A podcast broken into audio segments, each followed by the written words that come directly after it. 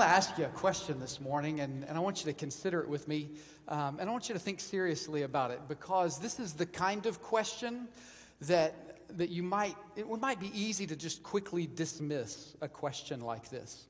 But I don't want you to dismiss this. I want you to think about it. I want you to just kind of pause and consider it.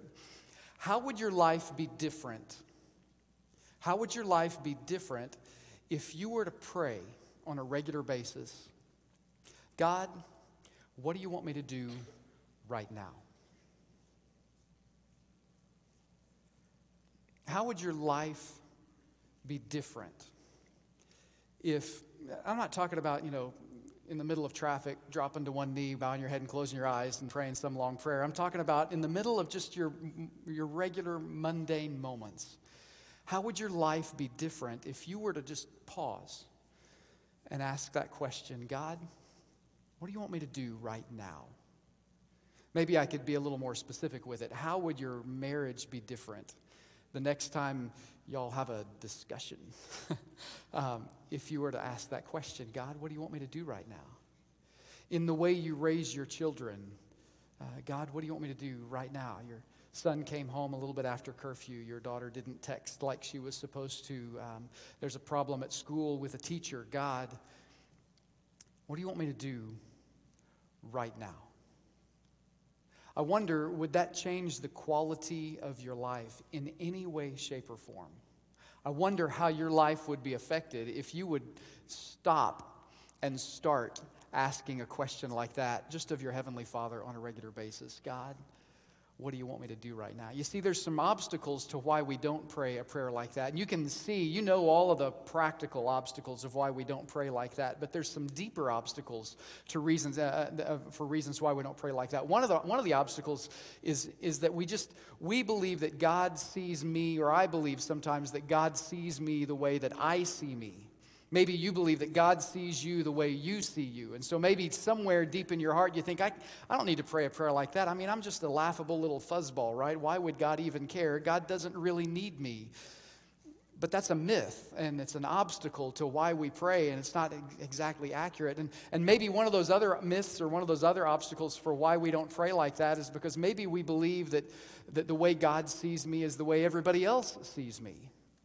Or maybe you believe that God sees you the way everybody else sees you, and I don't really have any influence, and I'm not, I've just got I'm doing fine in my little corner of Owasso or my little corner of the world. I'm doing okay, and I have a good reputation. God sees me the way everybody else sees me, and so He thinks I'm doing fine, and realistically, there's a small group of people that really want me, so maybe He wants me like that. Maybe He doesn't really need me. Maybe He doesn't really want me. God doesn't really see me the way I see me. Or maybe God does see me the way I see me. Or maybe God sees me the way people see me. Or maybe I just don't believe I've got anything to offer God at all anyway.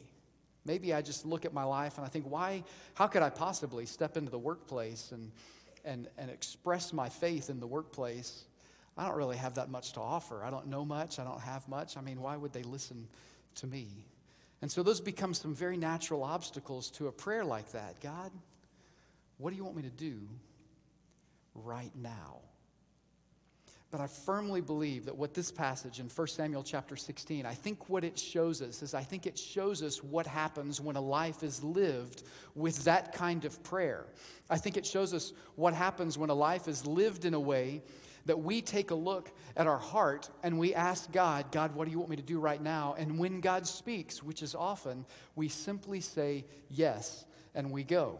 So we're in a series called A King's Tale, and we've been going through kind of section by section and verse by verse through the book of 1 Samuel. And last week we saw how Samuel had rejected King Saul, and over the past several weeks we've seen kind of the rise of Saul and the failure of Saul, and now we see that Saul has been rejected, and the story has begun with the story of this man named Samuel, who is the last judge of Israel. Now, it's really interesting to see the dichotomy that's been set up inside this book, because there's something really intricate that's going on here. The judges of Israel, the nation of Israel, they had lived in a time when there wasn't really what could be discerned as a legitimate centralized government. Everyone, every tribe, every family lived according to the laws and the tradition of Moses, and God functioned as their king. And Israel went through these seasons of obedience and these seasons of disobedience, seasons of obedience and seasons of disobedience. And throughout the book of Judges, we see that in their seasons of obedience, they're blessed. In their seasons of disobedience, someone from outside comes in, attacks them, enslaves them, harasses them in some way, and then they cry out to God, and then God raises up a judge, and the children of Israel are freed again. And Samuel stands as the last judge of Israel. And the reason why he stands that way is because he judges Israel during a time when the heart of Israel is far from the heart of God. And the people come to Samuel and they say, give us a king like everybody else. We don't want God to be our king anymore. We'd like to have an earthly king. And if you'll remember, Samuel, he's frustrated by that. He takes that to God. God, what do you want me to do right now? And God says, well, give him a king. They ask for a king. I'm going to give them a king that matches their heart. And so he raises up Saul, and he says, here's what your king's going to do. He's going to divide your families. He's going to send your sons to war, and he's going to put your daughters to work. He's going to take the best of your stuff to give it to his mighty men of valor. And then all the stuff you haven't made yet, well, he's going to tax all of that stuff. And so Samuel tells the people of Israel this, hey, this is what a king does, right? So if that's what you want, God says, okay, I'll give you a king. And guess what? They anoint Saul as king. They appoint Saul as king. And then Saul proceeds to do exactly what God says would happen. And in the middle of doing that, what you see in Saul's heart is something that's really interesting. And again, this is the interesting dichotomy of the first part of Samuel. You see the children of Israel, they obey and they disobey. They obey and they disobey. You see one priest. The priest is Eli, who is the one who trained up Samuel. Eli and his sons rebel against God, and they receive the judgment of God because of it. They end up all dying essentially on the same day. And Samuel is left as the judge. And Samuel receives the grace of God throughout his life. And you see these two kings, King David and ultimately King Saul. And King Saul, his heart reflects the heart of the people. And it's a heart that's really far from God. He doesn't serve God because it's crucial to his faith. He serves God because it's convenient for him. And he kind of follows the crowd a lot. And you see God, he rises up and he judges Saul. And he gives grace to King David. So it's this interesting dichotomy that you see back and forth, and it makes me wonder where you are and where I am in all of that. God, what do you want me to do right now? Are we in that space in our life right now where we're like Israel in that path of obedience, or are we on that path of disobedience? Where are we in our walk with Christ? Are we going to walk the way Saul walked, where we let our faith be kind of convenient based on the crowd, or are we going to be like David, where our faith is crucial and critical in our lives? What are we going to be, and who are we going to do? And as you get to 1 Samuel chapter 1, what you see from Samuel is you see that he's the last judge of Israel, and he knows it. And he's thinking to himself, God, I've prayed that prayer. What do you want me to do right now? His life began, his ministry began as a young child, and he hears the voice of God. And remember, 1 Samuel chapter 3, verse 1 says, the word of the Lord was rare in those days. And Samuel, as a young boy, hears the voice of God, and he starts his ministry by saying, here I am, Lord. Here I am, Lord. What do you want me to do right now? Here I am, Lord. And he's thinking to himself, God has an intent for me. He has a plan for me. I get to be the one who anoints this king. I get to be the one who serves my God. And I get to be the one who, and still everything goes exactly as God says it's going to go, but not exactly as Samuel had planned. In spite of the fact that he was saying, God, what do you want me to do right now? And you get to 1 Samuel chapter 16, verse 1, and it's interesting how that starts. 1 Samuel 16, 1. The Lord said to Samuel, how long will you grieve over Saul? I don't know what you grieve over today. I don't know what expectation God hasn't met in your life.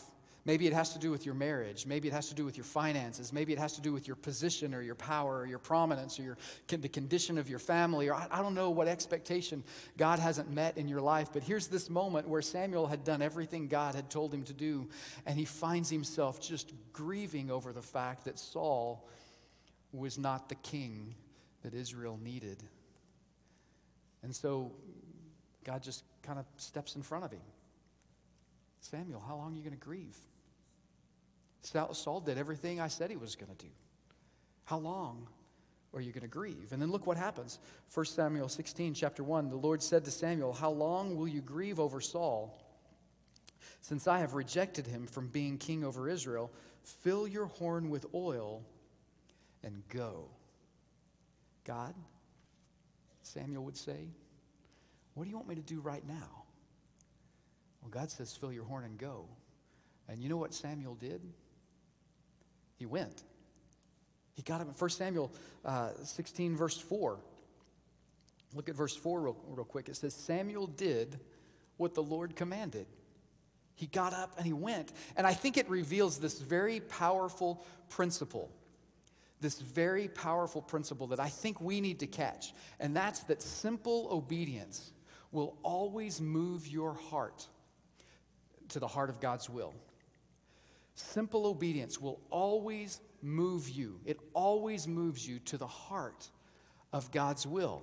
So through the grief and through the fear and through the disappointment and through the expectations that were broken and that were missed, Samuel's life was characterized by that prayer, God, what do you want me to do right now? And Samuel, when he's told, simply gets up to go, and he did what the Lord commanded. Simple obedience moves you to the heart of God's will. Now, that verse 4, 1 Samuel 16, 4, Samuel did what the Lord commanded. It's really interesting. What's interesting about it is this chapter is the last chapter in Samuel's public ministry. It's the last thing that he does in public ministry. He starts with, here I am, Lord. What do you need from me? And his life ends with, Samuel did what the Lord commanded.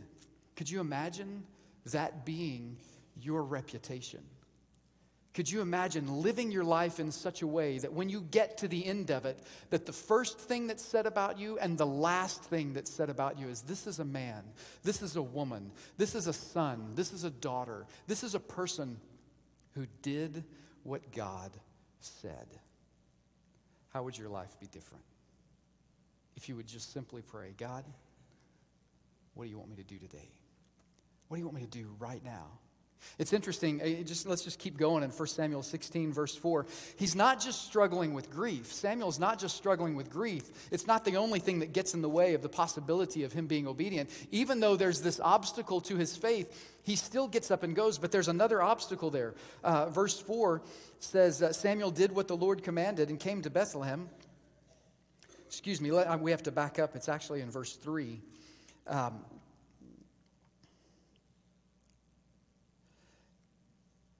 Actually, it's in verse 2. I have to keep backing up. We're just going to keep backing up till we go back to Genesis today. Is that okay? We'll just start there. That'd be good. It's 1 Samuel chapter 16, verse 2. And Samuel said, how can I go? If Saul hears, he will kill me. So he's not just grieving. He's afraid, God, if I do what you said, I could die. But in spite of the fear, in spite of what for him had to feel like a failure, he's grieving over the failure of Saul, he still gets up and he goes. Simple obedience always moves you, your heart, moves your heart to the will of God. It always does that. And then when Samuel shows up in Bethlehem, that's where verse 4 continues. Go back to verse 4. Samuel did what the Lord commanded and came to Bethlehem. The reaction of the elders, I think, is hilarious. The elders of the city came to meet him trembling.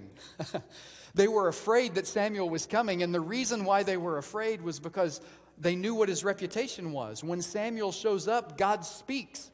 The only reason Samuel is showing up is because God has spoken, and they know their own heart. They know what's going on inside their own heart, and they're wondering, okay, feared and revered, that's my reaction to Samuel, because I don't know, are you coming for something good, Samuel, or are you coming for something bad? Is God bringing, because in our time, we've seen God bring his justice, and we've seen God bring his grace. So Samuel, what are you showing up for? And I think it's another principle that we see that I think is important when it comes to this idea of simple obedience, that your reputation reveals who rules your heart. Your reputation reveals who rules your heart. If you were to start praying that prayer, God, what do you want me to do right now? And then you were to simply start obeying him, what would the knee-jerk reaction of your boss be? Would your boss assume that you've just lost your mind? Would your boss know anything about your faith at all?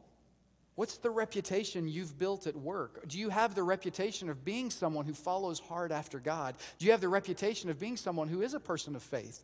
Do you have the reputation of being someone who's judgmental and hypercritical, who's someone who is a hypocrite in their own views, in their own ways, in their own? Do you have a reputation for being a person who's overbearing? Do you have a reputation for being someone who's so passive-aggressive that when there's a problem, you're not the one who's ever going to confront it head on? You're going to be the one in the background pulling the strings, making certain everybody else is just upset and unhappy. What's your reputation at school or your reputation on the ball field? Do you have your reputation for being one way as you're teaching Sunday school and being another way when you're playing basketball? Your reputation reveals who rules your heart. And for Samuel, when God said go, he went. And when God commanded, he said yes. And simple obedience always moved him to a place where he was closer to the heart of God. How would your life be different if that became a prayer you prayed and that when God spoke, you said yes? You see, I find that to be just a fascinating reality for who Samuel is. It's another thing that John chapter 10, verse 27 says. It says, "My sheep hear my voice, and I know them, and they follow me." I think that might be a problem in our American culture these days for people who claim Christianity as their faith. There are an awful lot of us who know the words of this book. And there are an awful lot of us who have heard the stories and seen the flannel graphs, and we've been a part of Vacation Bible School, and we've heard all the different stories about walking on water and all of those things. We've seen all of those moments. And while we have this great head knowledge, we can talk about the Bible like we talk about a movie. I saw it. I know what it says. But we're not necessarily letting it get into us and affect us and influence the pattern and the habit of our lives. We're not actually following Jesus. And so the reputation that we've built for our faith becomes the reputation of Christians everywhere, that they know a lot of stuff, but they don't really care about anybody but themselves. See, that's a challenging thought, isn't it? Jesus in John 10:27 said, no, that's not the way things work. They hear my voice and they follow me. Can you say that about your own life? That when you hear the voice of God, you follow after him to do what he says. I've seen some families that have just fallen apart because someone has said, I don't feel like I love her anymore. I'm just tired of all the bills, and I'm tired of all the struggle, and I'm tired of this, and I'm tired of that. And I think sometimes if we were to pray, God, what do you want me to do right now? In the middle of those feelings, God would say, I know how you feel. Love her anyway. I know the struggles that you face. I know them. Through the grief, through the fear, I know them. Trust me, follow me, and love him anyway. In spite of the feeling, follow the heart of what God says, and trust that in our faithfulness to God, that God will be faithful to us. He's proven it time and time again. My sheep hear my voice, and they follow me. I wonder what would happen if you just prayed that prayer. God, what do you want me to do right now? You see, in this moment with Samuel, he's not just going someplace insignificant. He's not just doing something small. He's actually committing, as a leader, he's committing an act of rebellion against another leader. And it's a God-inspired act of rebellion. And so in spite of what Saul has said, in spite of what Samuel knows to be true, he steps up and says, God said it, I'm going to do it, I'll be faithful. This is where my loyalty lies. My loyalty lies not to the king of men, but to the King of Kings. That's where my loyalty lies. And he shows up. And it's in this passage that we find this incredible verse of Scripture that just reveals something about the heart of God for you and for me. And I hope you can catch this today, because it is the kind of truth that really transforms the way we think about everything. And it's the third principle I want us to see today. It's just an important one, that how God sees you is far more relevant than how anyone else sees you. You may not see yourself as someone who can hear the voice of God. You may not see yourself as someone who could be obedient to God. You may not see yourself as someone who's obedient or valuable. You may not see yourself as someone who's relevant or someone who other people listen to. That's really the idea behind Platform 936, the idea that all of us have this platform that God's gifted us influence with one another.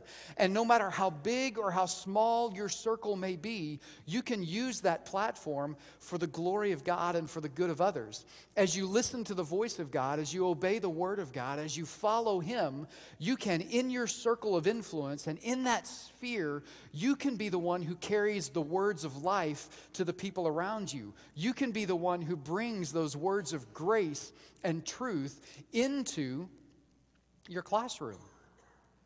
With that biology teacher that's just not very good, and now everybody's grade stinks because the test was hard and everybody failed it, and you can be the one who brings grace into that moment and brings life into that moment. You can be the one when you're out doing whatever hobby it is, you're on the golf course and you're playing golf, you can be the one who brings an eternal element to the conversation that you're having as you're just hanging out with a bunch of friends. You can be the one who does that. Why? Well, because the way God sees you is far more relevant than the way anyone else sees you. And in that moment, if God's placed you there and he's placed his spirit inside your heart, then any moment you have with a friend or with a family member has the opportunity to have eternal significance. Why? Well, because the way God sees you is far more relevant than the way you see you. Look at 1 Samuel chapter 16, verse 7. This is that verse that's just so prominent, and it's one that so many people know.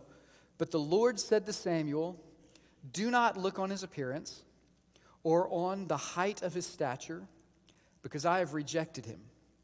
For the Lord sees not as man sees. Man looks at the outward appearance, but the Lord looks at the heart." So let's just break that down for just a minute. God does not see the way we see.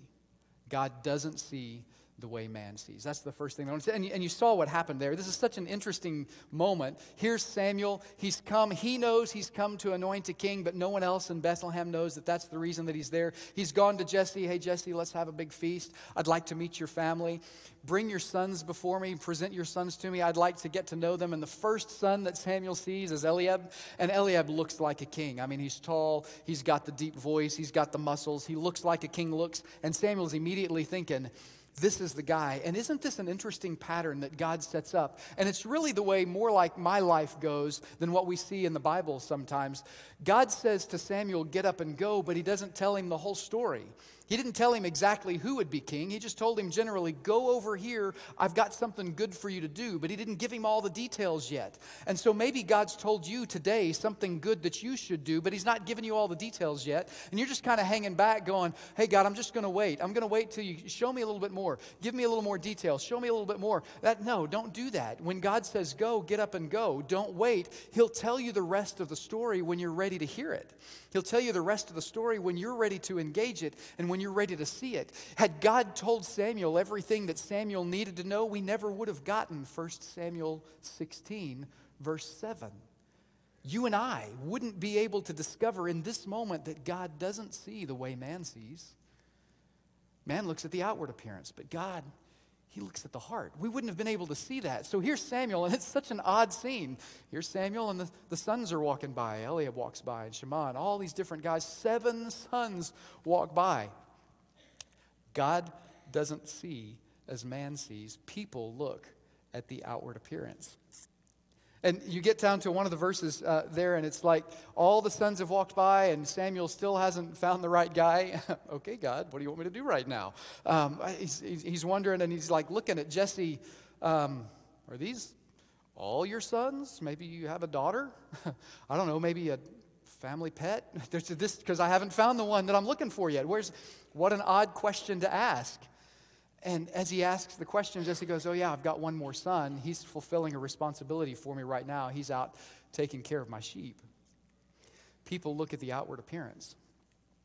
Even Jesse as the father looked at David and went, Somebody's got to take care of the sheep. Might as well be this one. He's the ruddy one. He's the runt of the litter. He's the young one. People look at, what outward appearances are you looking at? God, I couldn't possibly talk to them about you. I couldn't possibly do that. I don't know the Bible well enough.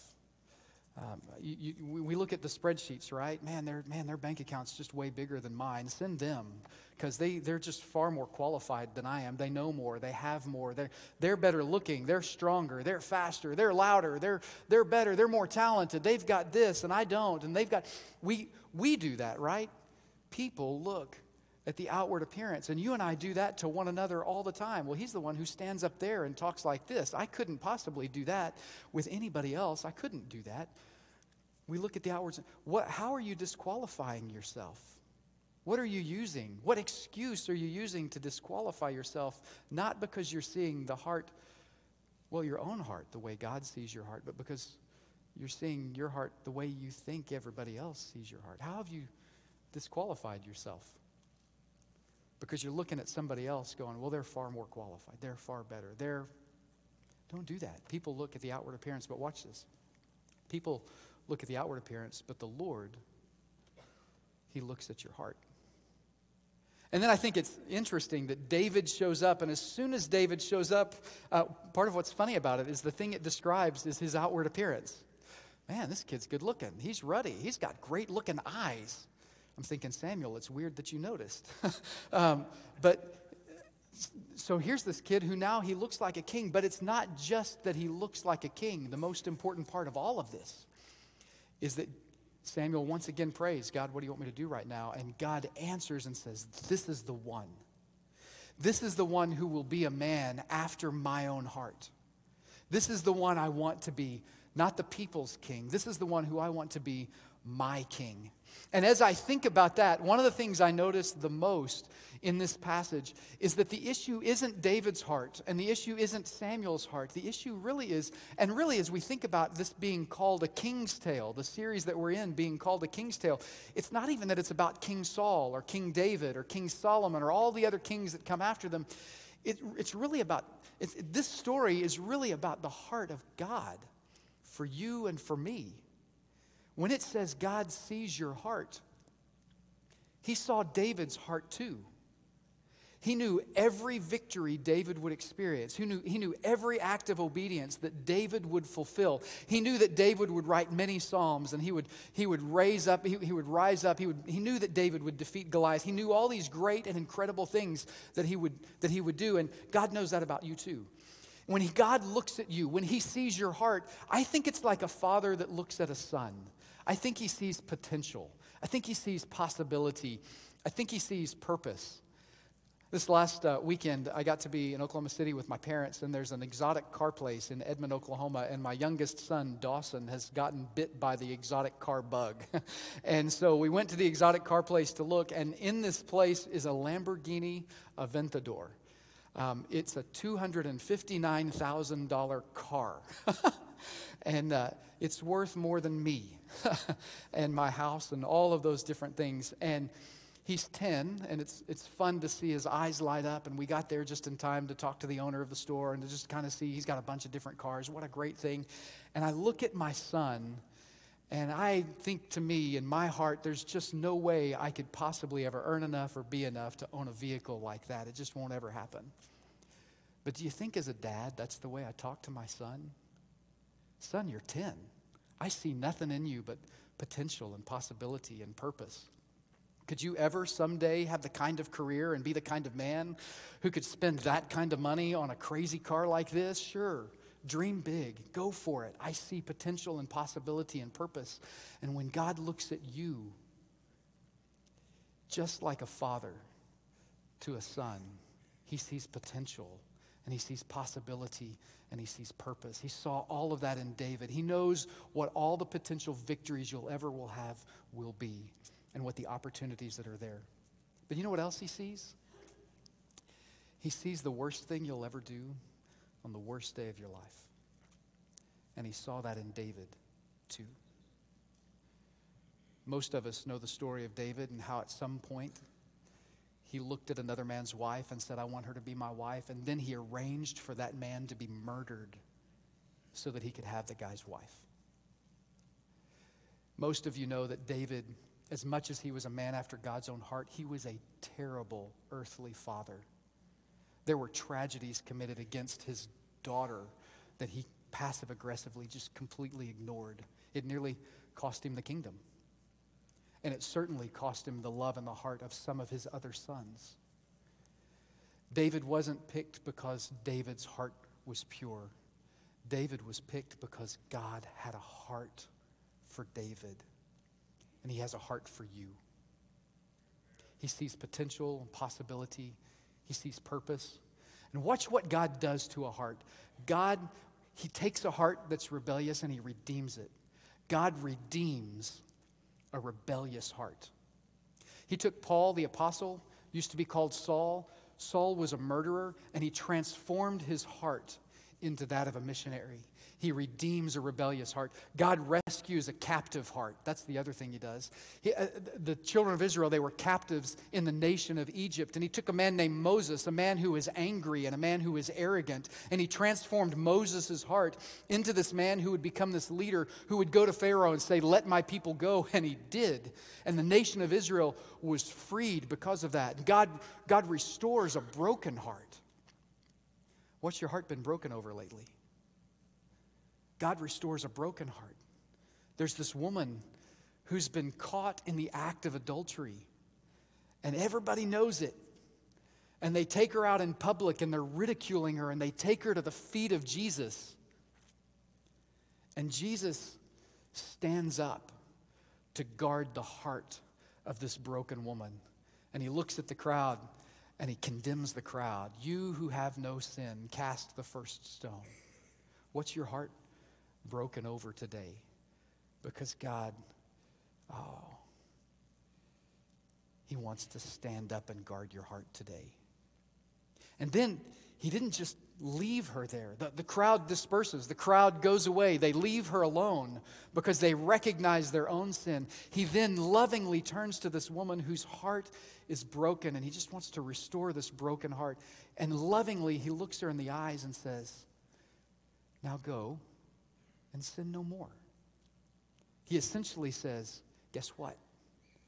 You don't have to live this way anymore. You see, this is about God's heart for you, much more so than anything God saw in the heart of David. There's a verse in 2 Chronicles, it's 16 verse 9. It says that the eyes of the Lord move over all the earth so that he may give strength to those whose heart is fully his. There's another verse. It's in Psalm 73. Psalm 73 was written by a worship leader named Asaph, and Asaph was a worship leader who was appointed by King David to be a worship leader. So I know David and Asaph had to have had some conversations, and one of the things that Asaph says in Psalm 73 is he says, my heart and my flesh, many times they fail, but God is the strength of my heart and my portion forever and ever. God, man, he redeems a rebellious heart. He restores a broken heart. He overcomes that captive heart. And right now, he can be the strength of your heart. And you know why? The reason why God can be the strength of your heart is because that the issue has never been and will never be how you see you or how others see you. The issue has always been how God sees you. The issue has never been and will never be how you see you or how others see you. The issue will always be how God sees your heart.